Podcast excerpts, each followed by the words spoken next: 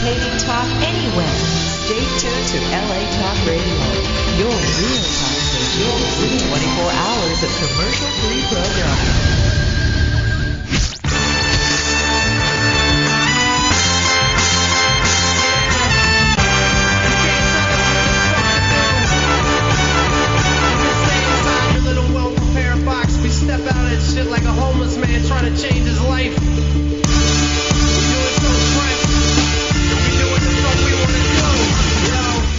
Green Room is brought to you today by Amazon. Check out SeanTGreen.com and click the Amazon link to support The Green Room. And now, live from Sherman Oaks, California, the host of The Green Room, Sean Green. All right, everyone, welcome to the Green Room. We're doing it live here on LA Talk Radio. I'm your host for the next uh, 50 minutes or so, and uh, I'd like to welcome. It's a two for Thursday, guys. Two for Thursday. We got comedian Nicholas Rutherford, fan favorite on the Green Room. Thanks Hey, for coming on again. Hey, again. no problem. It's a pleasure. Pleasure is always mine. Yeah, filling in for Logan, I guess, or uh, you know, Logan he might be showing up later here. And we also have first timer on the program, Rob Christensen. Rob, thanks for being on, man. Thank you. Hopefully, a future fan favorite. you know? Right. We'll let we'll let the the- fans decide. The We'll let them greenheads, they're a fickle bunch. Now I'm on edge. yeah, I mean that's a lot of pressure. Nick, Yeah. you can't you can't blow your fan favorite status.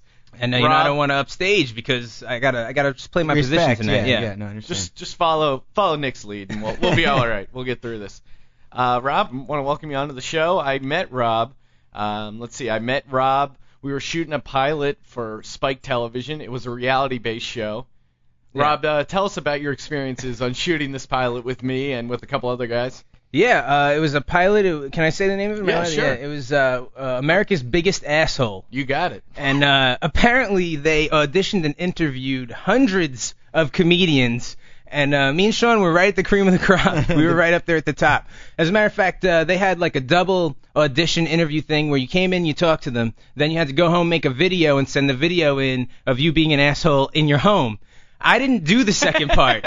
I was a big enough asshole in the original interview. we don't need a video, buddy. You could just blow us off for the next three months. We'll still put you on the show. or maybe that was the test. It was Right. Like, Look at this asshole. Well, I, I was, but I was the asshole who was dumb enough to actually follow the instructions. But it, I wish I could have a copy of the video. Just me like doing a handheld video, panning my car, like yelling at, at you know Germans for making this piece of crap, and then ranting on the guy who sold it to me. I don't, you know, if I get a, if I get my ball of anger going, I can really let it loose. I remember, I remember when I was in there auditioning for the Oh, asshole man. video. I was going off on the casting director. I'm like, "You're laughing at this right now. You're telling me I'm doing a good job, but I can look at I can look you in the eyes. I know you're a fake piece of shit. I've seen people like you. I'm gonna leave this. I'm gonna leave this office right now, and you're gonna say, "Oh, great job," and then I'm never gonna hear from you again.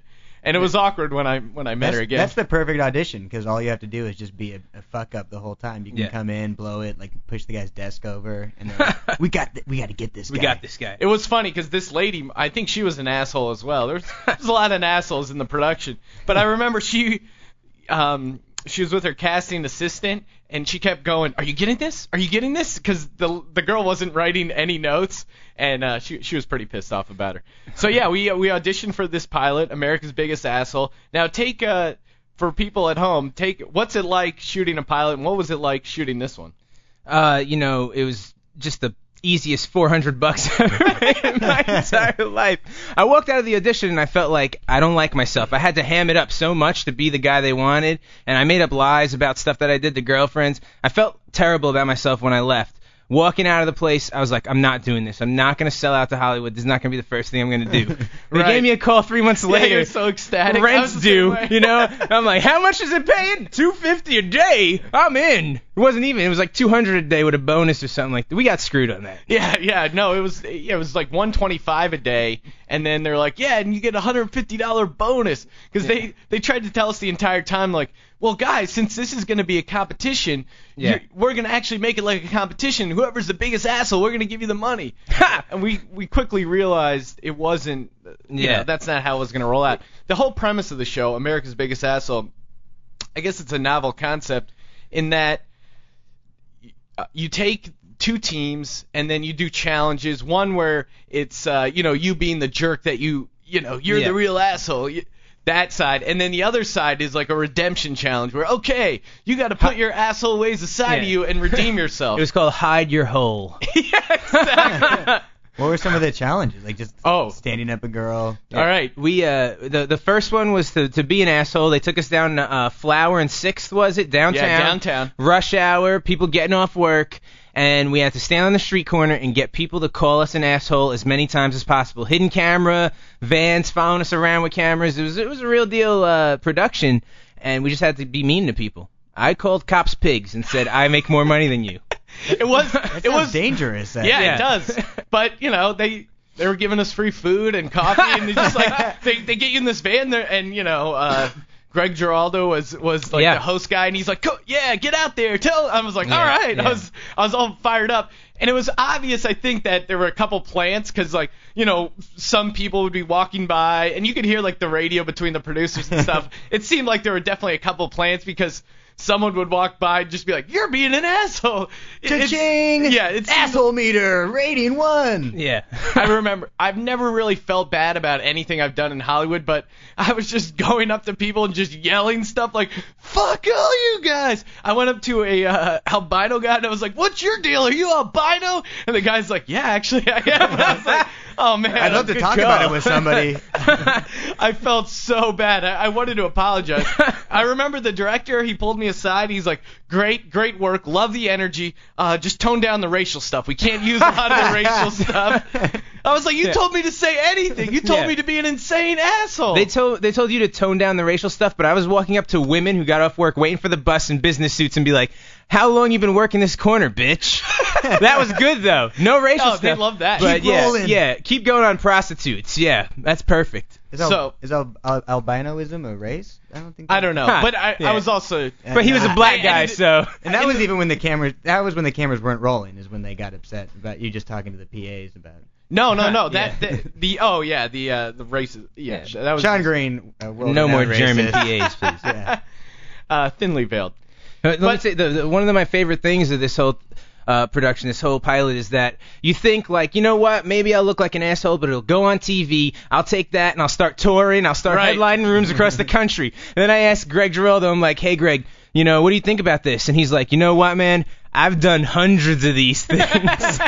hundreds. I've never seen him host a show before, so Yeah. he's done hundreds of these failed things. It does seem like Comedy Central and Spike, they really want to find a project for him. And he is a really funny guy, but as far as TV, he hasn't seemed to find that like niche of like, okay, this is a good show he can host. What I, you know, he's he's a super uh, super nice guy, funny Yeah. stand-up. He had that late night talk show, didn't he? Would interview or he'd interview comics and whatnot. I remember he had Like something really short-lived. He had a show on Comedy Central like Friday night stand-up where he kind of did little bits in between clips of stand-up. Right. Yeah. I don't know. It, I guess that I guess that didn't work out. But then, uh, so we were talking about the challenges where you were an asshole, and then we also did a sample challenge where The best. like he was talking about hide your hole, where you had to do something nice, or actually, sorry, it's uh, you had to get someone to do something nice for you. So they tell us they're like, all right, here's what we got to do. Okay, guys, what we'll do is uh, we get a, a a body bag that says it's from the morgue, and then we're gonna drop you off somewhere, and you're gonna have Covered to, in blood. yeah, covered in blood, and you're gonna have to go around and try to convince people to give you a ride to the junkyard. And we were just like, Yeah. okay. we're like, Sure. um, Yeah, sure. All right, I guess so. We're out in front of the 99 cent store, so, So we're they- dealing with they the drop us- classiest of the Yeah. classy. They drop us off in North Hollywood. Uh, me, Rob, and then our other buddy Walton Jordan. Walt Jordan, huge, He's like the nicest guy in the world. Yeah. right, but he's kind of intimidating looking because he's a he's a huge black guy. You know, missing a couple teeth. Uh, so he's if you didn't know Walt, you might be scared of Walt. So it's me, Walt, and Rob Yeah. in North Hollywood just dragging around this this body bag with blood on it, and you can tell it's weird. People's reaction. I don't think. eh, You know, they didn't think it. we killed someone, Yeah. but they knew something was going on. Like Yeah. they were, I would say, suspicious. Some people were like, "This has to be for a TV show." A lot of people were just like, And some some people would even see the cameras in our chests, you know, and it's L.A., so people know the deal. there They were know some it's- people yeah. that were savvy. One Mexican guy was just like, "Okay, I gotta go in Yeah. the 99 cent store. I'll be back to give you a ride." I Yeah. think he was just he was just a super friendly guy. Right. So we're doing this, we're lugging this body bag around, and then you just hear this. we look up, you see a police chopper, and you're like, "Oh, Yeah. that's kind of weird."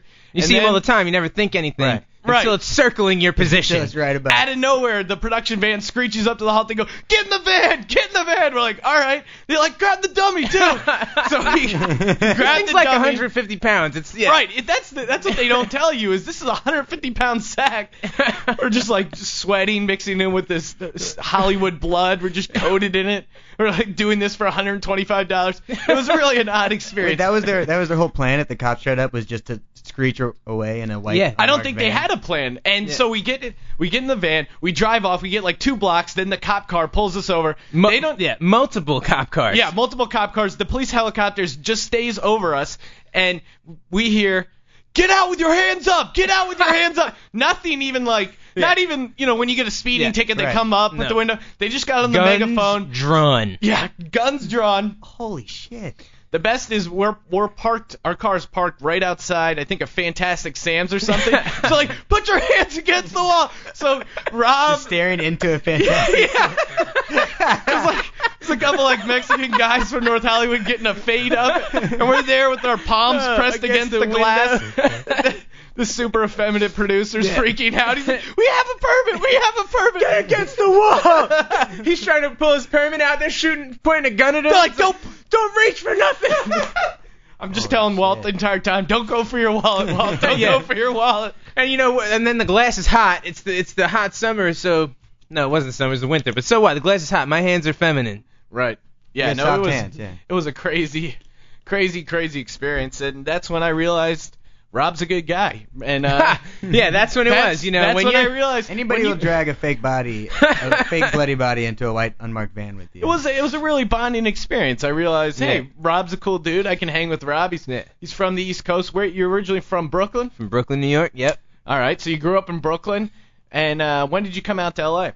Well, uh, I've been in LA for like three years, but before that, I went to school up in San Luis Obispo at Cal Poly. So I've been in California for about six, LA for three. Okay, so uh, what brought you out to San Luis Obispo? Went going to school, graphic communication. Think I'm gonna be a printer or a salesman of some sort. you know, some some job with money and Right. a car and, and a suit and stuff. And then uh, got on an improv comedy team called Smile and Nod. Shout out Smile and Nod, San Luis Obispo. Check right, them lot out of Saturday Nod nights. fans. Uh, Yeah, a lot, lot of them. I know you got a big Smile and Nod following. So you you grew up in Brooklyn, and you you were big into graphic design and artwork like that. So I was a thought- graffiti artist. Oh, okay. Yeah, a graffiti artist, and uh, a criminal. Yeah, I was I was bad in Brooklyn. Yeah, I was What bad. part of Brooklyn? Uh, Sunset Park, Okay. Bay Ridge, Bensonhurst, Verrazano Bridge. So now, that- how do you, how's a guy like yourself get into tagging? You just you just picked Yeah. up a can and was like, "This is my dream." I just didn't fit in, and I needed Really? something to you do. Seem, you seem No. like a, a guy that would fit in. No, I- it's I've come a long way. well, were you like a shifty character? Like, why didn't you fit in? What what was preventing you? You seem like an average New Yorker, average kid from Brooklyn. well, if you, we could get social with it, I I lived in a Puerto Rican neighborhood, Okay. and uh, then my grandparents foot the bill for me to go to a Catholic school in a white neighborhood. All right. So when I'd go to the white neighborhood, they'd call me a wigger, back when wigger was a bad thing. Right. And then uh, when I'm back in the Puerto Rican neighborhood, they call me white boy. So I'm too white for Puerto Ricans and and uh, too, Too Puerto black. Rican for whites. Right. Yeah. Wow. So, so and then where did tagging come in? It was just uh yeah, I did. I went through a ton of phases. I was uh, I was uh, morbid for a while. I was a skateboarder. I did the gothic thing and all that stuff. And then after a while, uh, all of it merged, and it was like hip hop, punk rock. Why not write on a wall? you know? And then Cal- I, I feel like that's how a lot of people slip into the tagging thing. It's more, hey, let's just hang out. Hey, while we're hanging out, let's just draw yeah, shit. Yeah, yeah. And then you know, I, I wasn't good at it when I started. It was more about climbing fences, going on rooftops, Just being know, a badass, yeah, staying out all night and high and stuff like that. And then I got good at artwork and started going to school out through the military. I have a story. I have a full right. story. Yeah. Let's get into it. So, so now you say, when does the military come in? Does that come in? Uh, the mil- I, I was writing graffiti and um doing bad stuff, selling and doing a lot of bad things. selling books, Just cars. yeah, yeah, you know, used cars, commodities. Yeah, uh, I, I was in the rave scene, you know, and uh, What scene were you not in? You, Yeah, exactly. you hung out with Puerto Ricans. You Yeah. went to Catholic school. You Yeah. were at raving. You were tagging. I lived a lot of different lifestyles, but that's the way in New York, you know. It's all Right. mushed into one little city. But uh, I started out and I was young, had no money, and there was no way to get any money. So one Christmas, we took our Christmas money and we bought an ounce of weed, me and my friend Neto. And now then, wait, how old are you at this point?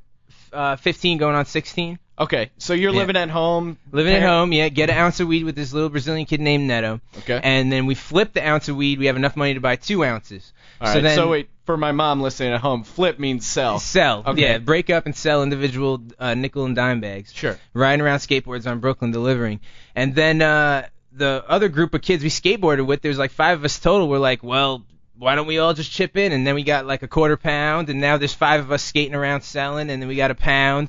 And then uh, after a while, we got uh, we had weed and a thousand dollars profit. You know, after about six months, which is big. This is you know this is like uh, late '90s, Right. Brooklyn, big money, thousand bucks for a 17 year old. You know, That's big money for a, 27 year old, right? yeah, here. right, yeah. Right. I feel like all of us could Wait, use so a how, wait, thousand I'm gonna write this down. You got a you got an ounce of weed. no weed in California. You got if you want to sell weed here, you got to grow pounds and sell to the shop. Yeah, right. There's too much competition Yeah, out here too with it's too legitimate legal now, business. yeah. Okay, so you're sitting on a thousand dollars. We got a thousand bucks, and pound we're like, of weed. marijuana late 90s. takes too much time and, and effort to sell and make a big profit. And you know, boom, late 90s rave scene, ecstasy, huge in New York at this time. It's the pinnacle of ecstasy. I just love how it's like it's Yeah. just just logical predict, projection, and then ecstasy. So uh, a thousand bucks at that time with if you didn't have any connections, that was a hundred hits of ecstasy at ten dollars a piece, and at that time you could sell them for twenty on the street, twenty five in the club. And uh, we went out, and we met up with these, uh, and there was a big crew from Brooklyn called BTS, and they controlled the legal drugs in the street, and and they sold fake drugs in the rave. So we go to like a BTS affiliate to get our hundred pills. Now this is just uh, what kind of crew? Like a, a just Uh, a crew it's, of dudes? it's just or- a mixed racial gang. It, it's like you know, it'd be the Crips out here, but in New York, it's they don't have gangs because it's not so territorial. But uh, it's So a crew, a bunch of guys from Brooklyn drugs. who get together to sell drugs. Young yeah. entrepreneurs, young entrepreneurs, you know, Right. and then, and it also was a graffiti crew to start. okay. So it also stemmed from graffiti. future graphic communicators. Yeah, future graphic communicators. You're right. Future All Cal Poly graduates. Gentlemen, yeah, Yeah. absolutely, yeah. and then uh, we go out with this affiliate of BTS, and he's supposed to hook us up legit. And my friend goes out with a thousand bucks and comes back with a hundred pills.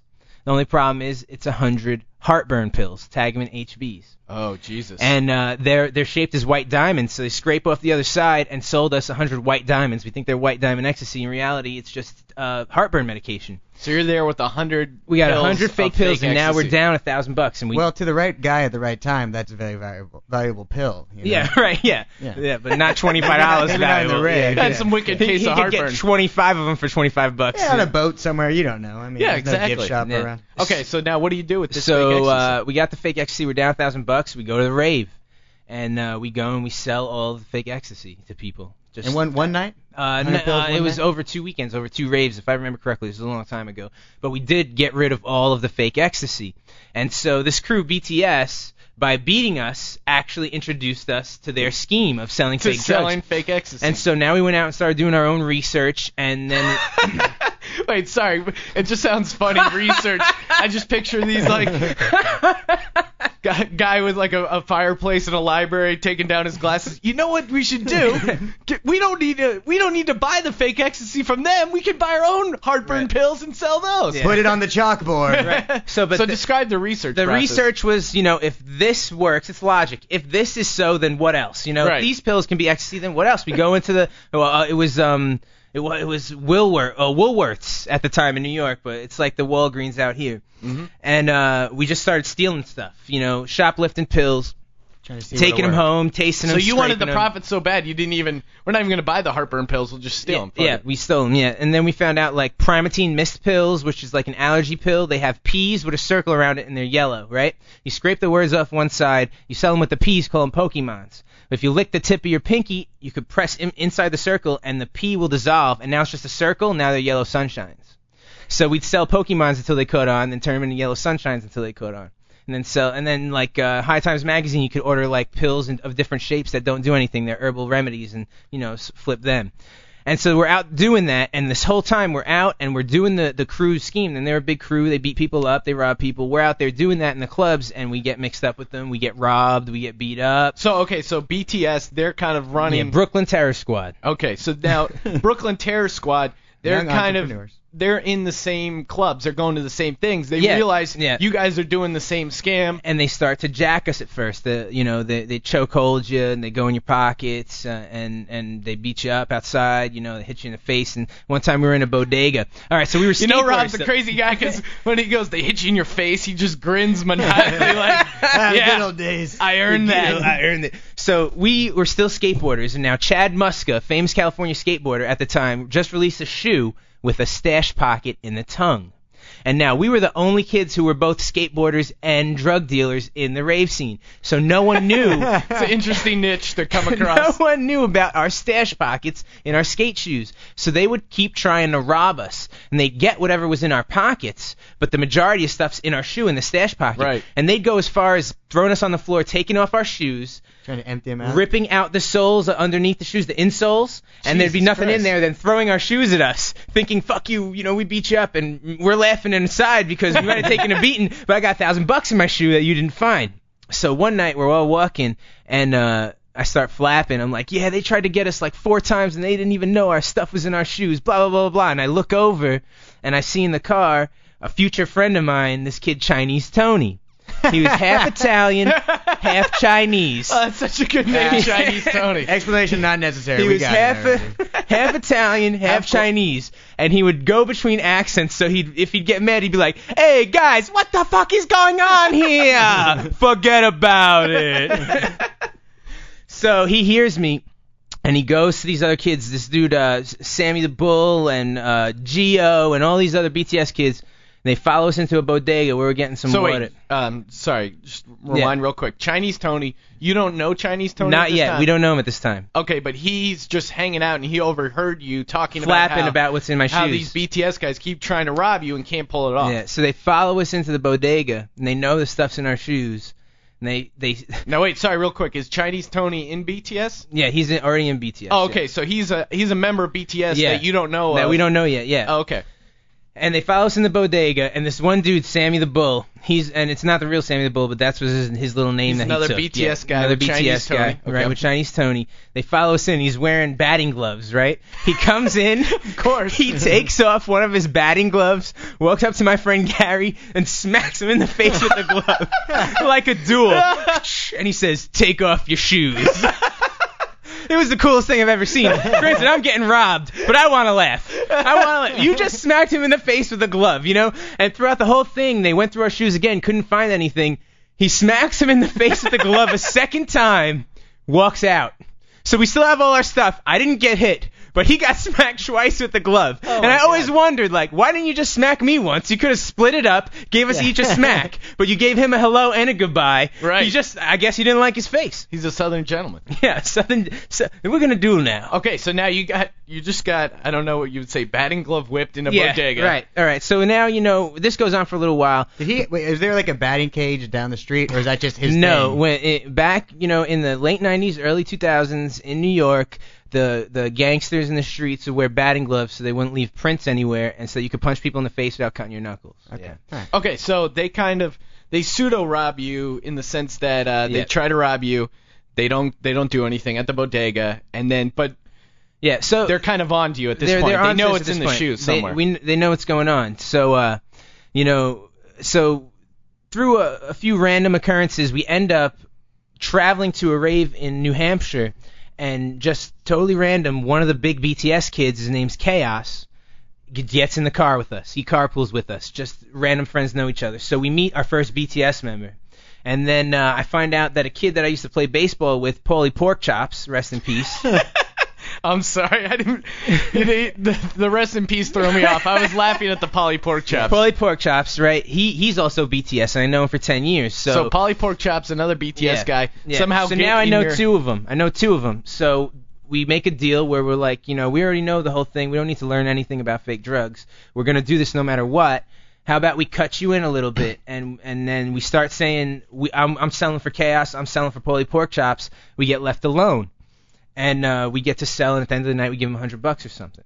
And so through that, we start to network with the BTS kids, and we start. So get- a kind of a truce is drawn. yeah, Basically well, it couldn't be a truce because we couldn't fight back. It was Right. like they just stopped beating us up for money. so you agreed to a tax to, for the BTS yeah, guys. yeah, yeah. We okay. started paying the Chaos tax. and, and Paulie the the pork chop. Pulley pork chop and Pulled you chaos. their wing. Yeah. Chaos, aka Dwayne, aka Lawrence. Okay. Again, redundant. It's all, it's all very clear. It's all the- yeah. It So- sounds like a badly written sketch. Yeah. Like somebody who knows nothing about gang. right. This and is then my life. Paulie the Something pork I would chop. write, yeah. This is my Okay, so So the take truth. from So there. then we start going out to BTS functions under protection. We start meeting people, and then Gary starts uh, dating a BTS girl, and then I start. I, I was a good graffiti writer at the time, so they wanted me to start putting up BTS in all my tags because I would represent well for the crew, and then we just start to get to know everyone, and uh, we went on like that for a few years. And uh, the whole rave scene started to deteriorate because people were either stopping ecstasy. They weren't doing as much drugs, or they were they knew now. There were websites going up about us, like their Detail magazine did a spread on the gang, and there On was a BTS? documentary. We were yeah. So you guys kind of became drugs. yeah. So you guys kind of became members of BTS. yeah. We were members of BTS. I had I got a BTS tattoo five years after the stories that I'm telling you now. Yeah, Jesus. and then I got it covered up because After the out it. Details magazine came out. I With got a. Crips tattoo. So now what's the what's the end game of being involved in this? You say it's slowly starting to decline. People are slowly catching on to you. Yeah. Uh, the well, the end game is as with any gang, you either go to jail, you die, or you get out of it. And so we were watching people die, we were watching people go to jail. So me and my best friend Gary, we got out of it. You know, I went into the military, he started going to school, and uh, when so it- now what you, you join the Air Force Reserves. Air Force Boom. Reserves The as U- a the way to just gang. say Yeah. say hey I, I was trying to get out of Brooklyn and get off drugs. Yeah. I hope this isn't funny at all. This is No, like no, no, it's really interesting. Yeah. No. Uh, it's How very old were you at the time? Then 20? Were you 21, Uh, 18? Yeah, I was uh, 19 going on 20.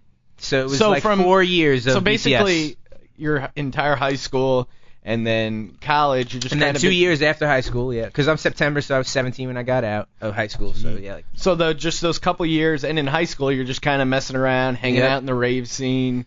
Yeah. Well, we were 100% serious. We didn't have jobs. I used to um, tell my mother. Now, what? Yeah, what did your mom say? Were you still living Yeah. at home the entire Yeah. time? And I- Come home with nice things for her, like a nice bracelet. Uh, one time I took her car to a rave, and then I smashed it, five thousand dollars worth of damage. Jesus. Came home and gave her five thousand dollars cash. And, And said, what did go your mom pay say? for it. Uh, well, I was lying to her the whole time, and I was saying that um, I was a vendor, and that I was going out and selling T-shirts and water and candy at the raves, and we were over overcharging, which they do. They ten Right. bucks a bottle of water in a rave, so she thought we were making all that money. But I was selling fake drugs, and uh, I just handed her five G's, like, here, fix your car, mom. Now, what do you think the most you ever made in like a period? What did you ever have a big score? Ha, big score. It's funny that you put it that way because we always used to call it a score, and like, uh, like we'd have stuff in the streets where, like, you know what happened to us where we got sold fake hundred hits. We'd set up scores like that with kids from all over the East Coast, you know, from Ballsy, man. Yeah. And uh, me, I wasn't really good at that sort of thing because I'm kind of introverted. I'm not good at talking, talking it up, you know. So like my biggest score was like two thousand bucks in a weekend, you know. But I knew I knew kids who did like ten thousand, twenty thousand dollar scores, yeah And just selling fake ecstasy. or, or robbing people, like saying, uh, well, like you know, you try to sell fake to a point. So you're saying like, I have a thousand pills. You set up a deal for a month with a guy. It's like doing a long sale for like a you know a copy machine. You know, you're talking to someone for a month, and eventually you show up with this copy machine, but they know it's a fake copy machine. So then you put a gun to their head or a knife to their throat and just Say, take take this goddamn copy machine. Yeah. All right, so now you luckily you were able to get at get into the Air Force. How long how long did you serve in the Air Force? Or you did the Air Force Reserves? I did Air Force Reserves, and uh, I did six years total enlistment. Three years was full time. So now the, okay, so you go to uh so you get join Air Force Reserves. Yeah, I go. I join the Air Force Reserves. I go They down send to you out to- Texas. okay, you go then I Texas. go. I go down to uh, Mississippi and I do training. I learn how to fix airplanes and stuff like that. And then uh, and then I go back to Brooklyn. And so when I get back to Brooklyn now, I'd been away for a year and a half working full time, and they have awesome hookups for military members with unemployment. So I get back, and now I'm like 21. Mm-hmm. I'm just able to drink in the in the bar, and I have full unemployment for three years. for three years, the max Rob's, unemployment. Rob's eyebrows are just like up so high. Just, it was lit up like a Christmas Well, tree. I- I Full did- unemployment, I, guys. I didn't know it at the time, but I it was the best time of my life thus far, as far as not having to do anything. you know, like of course it's not the most satisfying of lifestyles, but Right. I didn't have to do anything. I had the max unemployment for three years. They couldn't touch it. Then they were giving me 700 bucks a month to go to school. So now I'm making, you know, I'm making like 30,000 bucks a year and not working one day. That's awesome. Now, and all I did was do drugs. That's all I did, and go to school And in For New the- York. in New York. And then how do you get out to San Luis Obispo? Um, Cal probably heard about his uh, activity. They're let like, me tell you you are about. the model I was going. student. I was going to New York City Technical College, and I was a model student. I used to go in, go to class, then go into the bathroom, do ketamine, right? Sniff ketamine, then go back to class, sit down, and then everyone would copy my homework. And I would some- look around and think, how failed is the public school system that I'm in this community college, high on drugs, and everyone's copying my homework? I doubt you were the only one if it was a community college Yeah. or just any college in general. but yeah, that's uh, some some guy out there is kicking himself that. Oh my God, I thought Rob was the model student. yeah, but I got good grades, and then uh, one day I had a teacher walk in and said, "Listen, if you guys want to go to a good school for graphic communication, Cal Poly's the place to go." I went home that night, applied. Three months later, I was in California. There was no planning, no preparation. It was apply, get in, be gone. And that was it. So I, then you- I, I was a peer counselor at my high school. I uh, joined ASG uh, in junior year. I, I tried to do a debate team uh, in order to. Uh, I should have just been dealing drugs or dealing. Uh, Right, yeah, I we're- mean, we we've both ended up in the same spot. Yeah, I know. We're right all, here sitting we're all in the next to same. each other. I feel the same way. I was an honor student. I was in the honor society. You know, granted, I Yeah. still partied a lot, but I did all did all that. Never sold any fake ecstasy. Wait, to, I- I'll tell you went to now, the only reason I could be so honest with it now is because I do none of those things anymore. Right. I'm a total little bitch right now. I follow all laws except for maybe I, I, I fake my food stamp applications and stuff like that. Well, hopefully, no one at the food stamp office is listening to this program. They're I doubt not. it. I, I doubt they could afford it. Well, that's a fascinating life. So then you're at San Luis Obispo. Yeah. You graduate graphic arts, and then for Yeah. the past three years, you've been down in L.A. Yeah, yeah. Um, so I was out there and I started doing improv comedy, smile and nod, and uh, I was like, you know, I, this is what I want to do. You know, you, I'm sure you guys had an epiphany at some point, Right. and that was when it, ha- it happened to me. And I was like, I don't want to sell anything. I don't want to wear a suit and tie. And uh, so I had this idea that I would come down here and I'd get this sales job and I'd work for a year, and uh, I would save up a bunch of money. And I I'd- jack some Prilosec. Lick my finger, rub off the pee. He's working for Merck. Yeah, exactly. and uh and like I had a job offer and everything, and it, was- they were gonna give me forty eight thousand dollars a year, straight out of college, Ka-ching. plus seven hundred a month for your car, Oh wow. car money. I was making money right out, you know, and uh I couldn't pass the background check. So there's the whole BTS years coming to Ah. bite you in the butt. Now, so you you said you couldn't pass the background check. When Yeah. you're telling the stories, you never said anything about getting caught. Did what was your Yeah. closest call as far as violence or getting arrested from your years in the the ecstasy game? uh, it's it's hard to tell these stories without sounding like you're proud of it or showing off. But uh, Sure. like I've had guns pulled on me a number of times. Like I have an arch enemy in New York Really? that yeah that wants to kill me. Still? Still, yeah. And then, uh, like I've I've been locked up a bunch of times. I got locked up in San Luis Obispo. Uh, Now, what did you get in trouble for in uh, in New York? Was it just fighting stuff like uh, that? Mostly. Like so, for over the years, they had a file on my graffiti name, and then I had some problems with kids in the neighborhood, and they got arrested for graffiti, and they ratted me out to get themselves out of trouble.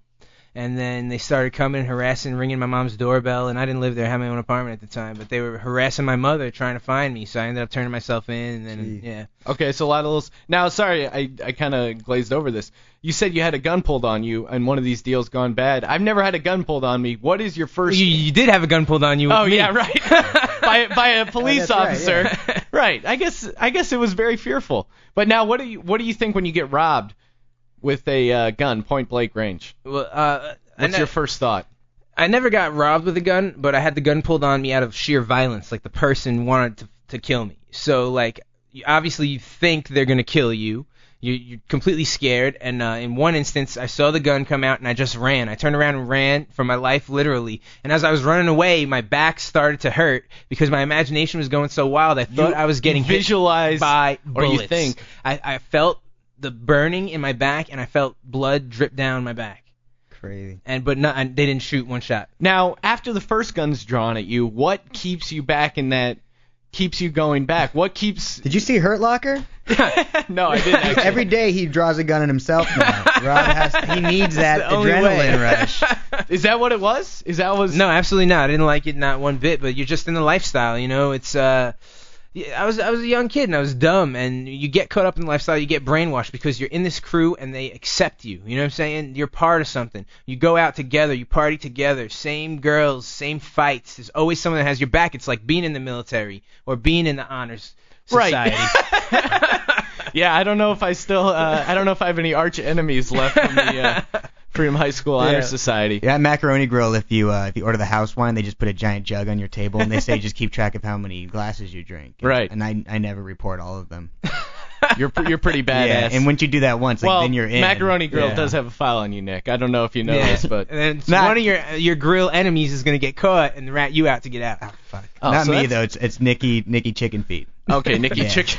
That's my moniker at Macaroni Grill. Nicky Chicken Feet. So, do you think? Um, I'm just gonna break it down psychologically. Was there something at home that kind of made you go out and find this o- whole separate life? Was there something that He's was? getting- yeah. Haven't heard much about a father yet, so maybe uh, Dad we're onto didn't. Dad didn't something. play baseball with you. He What- did actually. My dad was the coach of my baseball team. Yeah, okay, I that's swear wrong. to God. Totally wrong. Great, great message. great message to But, parents. Yeah.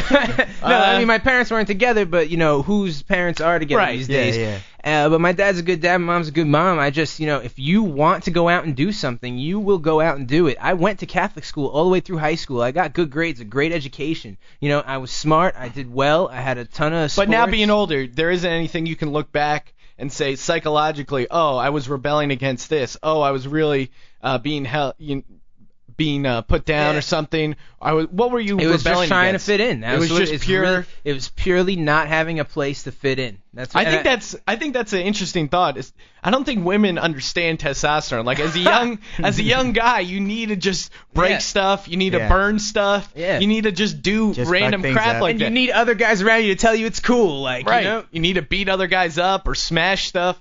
And the, the idea, you know, that's where group sports comes in or something like that. Hopefully trying to channel it to the Yeah. point, you know, that you're not killing people or, Yeah. or stuff like that. And people say weed's not a gateway drug. For me, it was. It absolutely was. Yeah, for a lot of people, it's totally a gateway. Yeah, drug. totally. Well, it's just like the first drug you're introduced to. So if you're having like, afflu- if you're uh, into drugs, then like that's the first one you take. And Right, yeah, I guess gateway So- drug. It's always going to be the first drug, or I mean, honestly, it's probably alcohol. It's Alcohol, the, yeah. the literal Right. gateway drug. That's Yeah. the first time you take something and wow, I feel different. Or even cigarettes. Yeah. You know, you Well, before feel that, Vicks VapoRub, and Yeah. then You're drinking a before whole bottle of Robitussin. that- oh, robo tripping. Robo- well, very fascinating there, uh, Rob. We're going to take a quick commercial read, and we'll come back, uh, do a little uh, current events here, and uh, stay, stay with us, guys. We got a lot going on. All right, man, my heart's racing. Feel like uh, feel like we got some good stories out of Rob. and uh, you know where you can find many great stories? You can find them in film and television. And where can you buy those things that they have in film and television? Well, that's Amazon.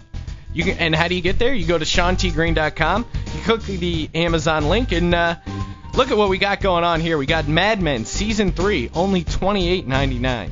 We got The Dark Knight on Blu-ray, DVD or Blu-ray. I'm sorry, $14.99. And uh, for you performers out there, you guys in show business, the HD mini flip is only 150 bucks. 60 minutes, real simple. I don't know if you're into any of that kind of stuff, but you just set up the little camera, good to go, 60 minutes, HD quality. That's all you gotta do. Go to SeanTGreen.com, click the Amazon link, and you're ready to go. All right, and we're back. Thank you guys for uh, staying tuned with the Green Room. That's a great price for the HD Min- Mino Mino Flip. I have the regular Mino Flip. I paid about 180 bucks for it. Right. Mhm. Nice. Yeah, Yeah, I've so- heard I've heard great things with it, and it's real it simple, real easy to use. Well, let's see. Uh, we were talking about how Rob was a badass through the first part of there, and another badass is in trouble. I don't know if you guys heard this, but DMX got arrested, and uh, he had a little altercation in the courtroom. Troubled rapper DMX was in a Miami-Dade courtroom this morning for an extradition hearing, but the rapper, whose real name is Earl Simmons, was not happy when the judge told him First off, I love how they always every news report has to give out the rapper's Yeah. real name, like whose real name is Earl. To, to take him down a notch, just Right, to put him in the place like, Right. oh, the system owns you, DMX. was not happy when the judge told him he'd be staying in the Miami-Dade jail. Uh, he was not happy, as if they're surprised. Like, what other emotion do you expect? Do you, DMX is insanely angry when he's rapping on his platinum album. He's insanely angry when he's making a hundred Yeah. grand to make a barking sound Yeah. effects. You think he's gonna be any happier when he's put in jail for Christ's sake? for another month. I love how he tells the judge. Yeah. He- it's kind of hard to hear, but he it's not really why I pulled the clip, but he just goes, "I ain't going back there. Fuck you." Oh, well, that just ingratiated you to me. I, I've never heard the F word before, so. I love this just super sarcastic, condescending Yeah. judge. Aren't, isn't the judge supposed to be the one that's kind of impartial and Yeah. And is this the same judge every time he tries to get out of jail? He's just cursing at him. Maybe that's why he keeps going back every month. You know? Oh, I haven't heard that word, but he sounds like a substitute teacher. Oh, it's okay. The judge then warned If I was DMX, I'd, I'd try to take him literally. Like, hey, the judge said it was okay. Oh, okay. he said- Hey, hey, read the report back. Read the court report Hey, back. how old are you? You haven't heard the F word before? That's crazy. You- you- Let's talk about how DMX has never told a lie in any rap song. if you're gonna give it up for anyone, give it up for DMX for being true to form, still smoking crack, still in jail, never told a lie. Keep it real. He does keep it real. He's a truest. All he does is hang out with his dog, smoke crack. He got arrested. He was high on crack and on an ATV. This guy is keeping it real. He was arrested back in New York a few years ago for impersonating an FBI agent. he had lights on his car. He pulled over another car going to JFK Airport, got out, flashed the badge, and tried to like arrest somebody. How high on crack do you have to be where you're like, the cops won't get me if I am a cop? you know? And when, does, it, does it wear down when you're at Radio Shack buying like roof-mounted magnet lights? Yeah. Like, Yeah. don't you like halfway through that process, you're like, you know what? Wait, this is this is not a good. yeah, it's one of those. It's all. one of those stories where I don't want to actually see how the story played out. I want to see the planning session for that. Like, Exactly. I want to see Yeah. DMX right after the crack pipe yelling at his dogs, going, "You don't show me. I, I'm the FBI. I'm gonna do this." Oh man. Uh, and just to just to end off the report, I think Simmons' lawyer that the rapper better not curse in the courtroom again. Simmons was arrested at a Walmart on 163rd Street earlier this month. Still shopping at Walmart, Yeah, apparently. exactly. well, I guess that's where you got to get the blue light and all the other equipment you yeah, you know, to other be a cop or I'm looking for a 12 catcher. volt adapter for this uh, novelty cop light. I need to plug it into a regular DC current. The Radio Shack employee has no idea what's hit them. He's talking into a shoulder-mounted radio. No one's responding. Still having a full conversation. Oh God, God bless DMX. He keeps it real. well, let's see. We got another rapper here. A little news. This is a little old, but I, I, I just enjoy making fun of this guy. I guess he's more R&B, but this is Chris Brown on the uh, Mojo Morning Show uh, talking about Tiger Woods. His personal life is his personal life. Like nobody has the right to to place judgment or make or make any judgment on somebody else's personal life when I, obviously, he's gonna Yeah. take this stance on the issue. they're not directly involved with them. Like they might be a fan or might support what they're doing. It's funny how he's trying to give an impartial opinion on the Tiger Woods, but clearly he's just substituting it for his own situation. But like it's it's he he plays golf. Like that's his sport. That's his hobby. That's his love. That's what people love him for. They don't love him for the other stuff that they're talking about. Like so, I think I think even with me, like I do music. I, I sing songs. Like like I'm an entertainer. I'm a performer. But people make mistakes. I think people have to realize that every That's the problem is people aren't realizing that people make mistakes. I love how they put it on everyone else. You don't understand. Yeah. People are human. They make mistakes. Yeah. Rob made mistakes. We've made mistakes. But the the idea is we still call them out as mistakes. We don't say they never happened and Yeah. expect people to not bring them up. They're called mistakes and you get made fun of for fucking making mistakes. And now every time I think of Tiger Woods, I, I think about banging white girls. Right. And I never would have thought that connection would have been going on in my head ever. You know? everybody's human. And uh, the, the the good thing is if you learn from your mistakes, then then that's that's a part of life. And I think that's a part of, of Yeah. living and learning from mistakes and and becoming a better person and growing from situations. So my hat goes is off to him. Like I, I'm. My hat's off to him. Take it off my Congrats. hat. Oh. Too much now. That's too much. Uh, applaud, applaud. My Hey, hat's it's, off it's to all you. just a part of living, which is a part of life, which is a part of getting up and Hey, living. And Rob. That's the good Yeah. thing about Rob, it. Yeah. I get it. You're just being human, Rob. I like uh, I support him. I hope he gets back on the on the on the field and, and does his thing because he On the field. the best. yeah, exactly. Would you ever reach out to him just to just to say, hey man, you know, I'm praying for you? Wait, who's the interviewer? This is, Mo- I think it's Mojo. I'm guessing it's just this heavy set white guy who who holds down the top 40 uh, DJ Ah, position. okay. Could he be more patronizing? So you I know how you uh, black folks like to pray. call you, and you call, You're gonna you go call pray them up him? and say, uh, "Hey, Tiger, I'm praying for you." What are you gonna and, say at the next and meeting? hanging in there. I mean, yeah, but I think I think at this at this point, I think it's just uh, he. I think he has a lot of that going right now, and, and also it's just it's just uh I'm I'm more of a I'm more of a fan from the back. Like I don't want to place myself too far into Right. it. Well, know, you- soon, as you- soon, as, soon as I say something, they're gonna put me on the front page of the news. And, oh, Chris hits the call Tiger Woods, and and That's exactly what I'm doing right now. and and it's a bigger story than what it needs to be. Like you know. Chris Brown on with us right now. You know what's funny, Chris? By the way, uh, the, the CD, the the album Graffiti, i- has got a, a crap load of hits. And I was asking a program director, Could there be any more just insane amount of ass kissing this DJ's trying to pull? Like, Oh, Chris, this just got a crap load he, of hits. he man. found a way to use the word crap in the same sentence as his album without without Yeah. getting yelled at Yeah, exactly. It's just, uh, It's a crappity crap, crap, crap, crap load of hits. Jesus Christ! I know about being a DJ and kissing celebrity ass, but for Christ's sake, have some, have some. If you're gonna do an interview about this, have some, have some impartial ability. why does this song not have more hits?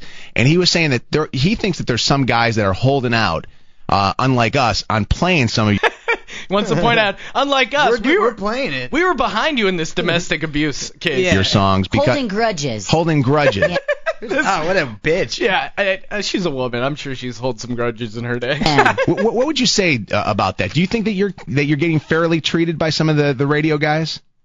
Uh, honestly, no. Like, I'll be honest with y'all, y'all getting the, the the real me. But I mean, All right, that's enough, Chris Brown. I, I I do enjoy uh, talking shit on guys like Who Chris doesn't just beat the hell out of their woman's face every once in a while? Yeah, everybody makes What is this guy thinking? Everybody makes Brown. Rob, mistakes. Rob, we're all human, right? We're all human. We're just living life and walking and living living life, mistakes and forgiveness.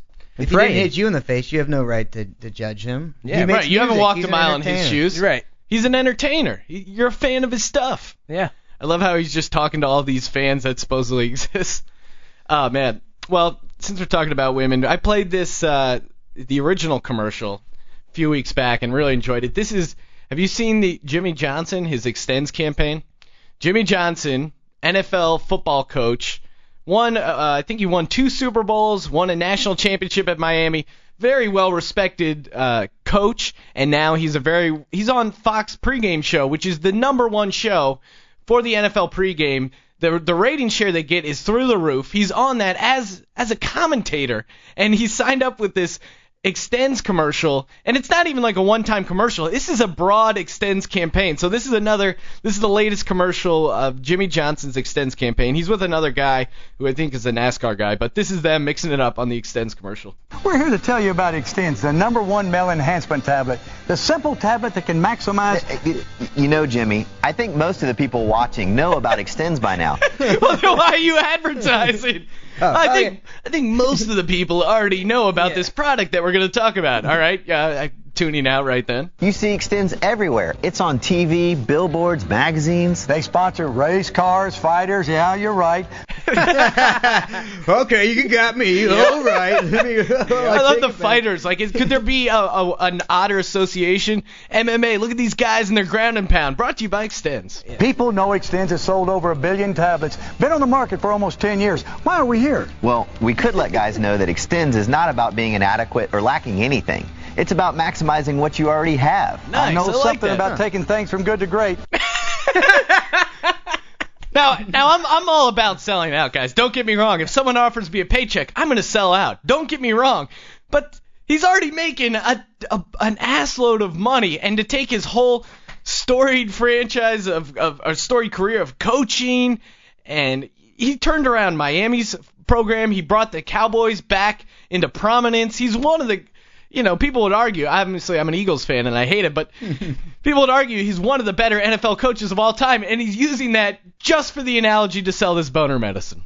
Well, it's because it's for the love of the product. You see, when you Yeah. get behind a product so much. So the listen, money's guys, not we there. could sit here and talk about Extenze, but we're not going to talk about how Extenze owns a part of the moon. Right. Hey, Rob, you, exactly. you got some extenze that you can sell to us right now? yeah. I got fake Extenze. Yeah, oh, fuck. you go home later and be uh, mad at me. All right. And that's what Extenze can do for guys. It can take an average or good thing and make it great.